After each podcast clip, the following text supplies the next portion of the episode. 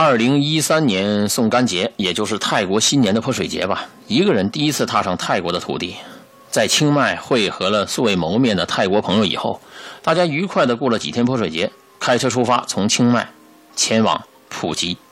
经过了一天的车程，傍晚时分，到了素攀府的素攀五里。因为啊，宋干节的缘故，很多酒店没开门，终于逛到了一家很大的三星级酒店，当时是好几层楼呢。看着年份有点久吧，但还算蛮大气的，于是就进去了。刚刚专门来到这网站啊，搜了一番图片，如果我没记错，应该叫做斯里兰卡某某大酒店啊。拜托，我就不把这酒店的名字说出来了啊。大堂里供奉着一尊佛像。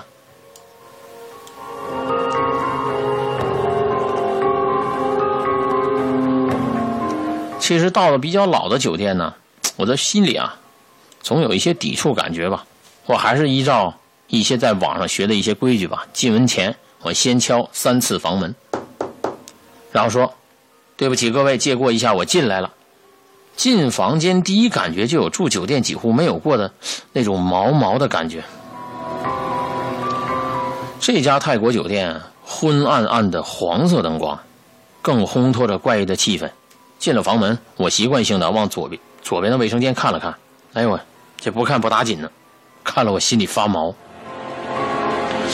这泰国酒店用的是暗黄色的灯光，当时照着本来就幽暗的小卫生间，左边小小的一块简单的方镜，把右边的空间映入我的眼帘。一块来遮挡的浴帘把整个浴缸隐藏在背后，那当时我就想起两个字：诡异。住那么多酒店，我第一次啊见见浴缸。这浴缸的浴帘在新入住的情况下是完全遮挡起来的，你想想这个是不是有点奇怪呀？反正拉着帘我总觉得里边有人，这下我就更不舒服了。到现在我也不知道是哪个浴帘后面到底是有什么东西挡着，因为啊我一直没有勇气去拉开看个明白。还正好，赶路太累，我也匆匆的就睡下了。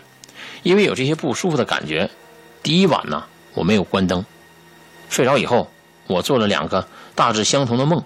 梦里我杀了很多人，第一个结局我被杀了。惊醒之后再一次睡下，同样杀的人的梦，最后我被警察抓住了。再一次惊醒，我有点怕怕的，我有点怕上那个厕所，但是啊，我憋不住了，我还得去。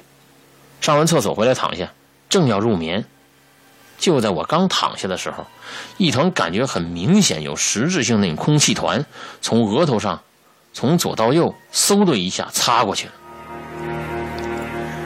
眺望墙角那浴缸所在的位置，那种实质感就像开车时啊，伸出手啊，手伸到窗外，迎着这风，就像那种抓住那种空气团一样。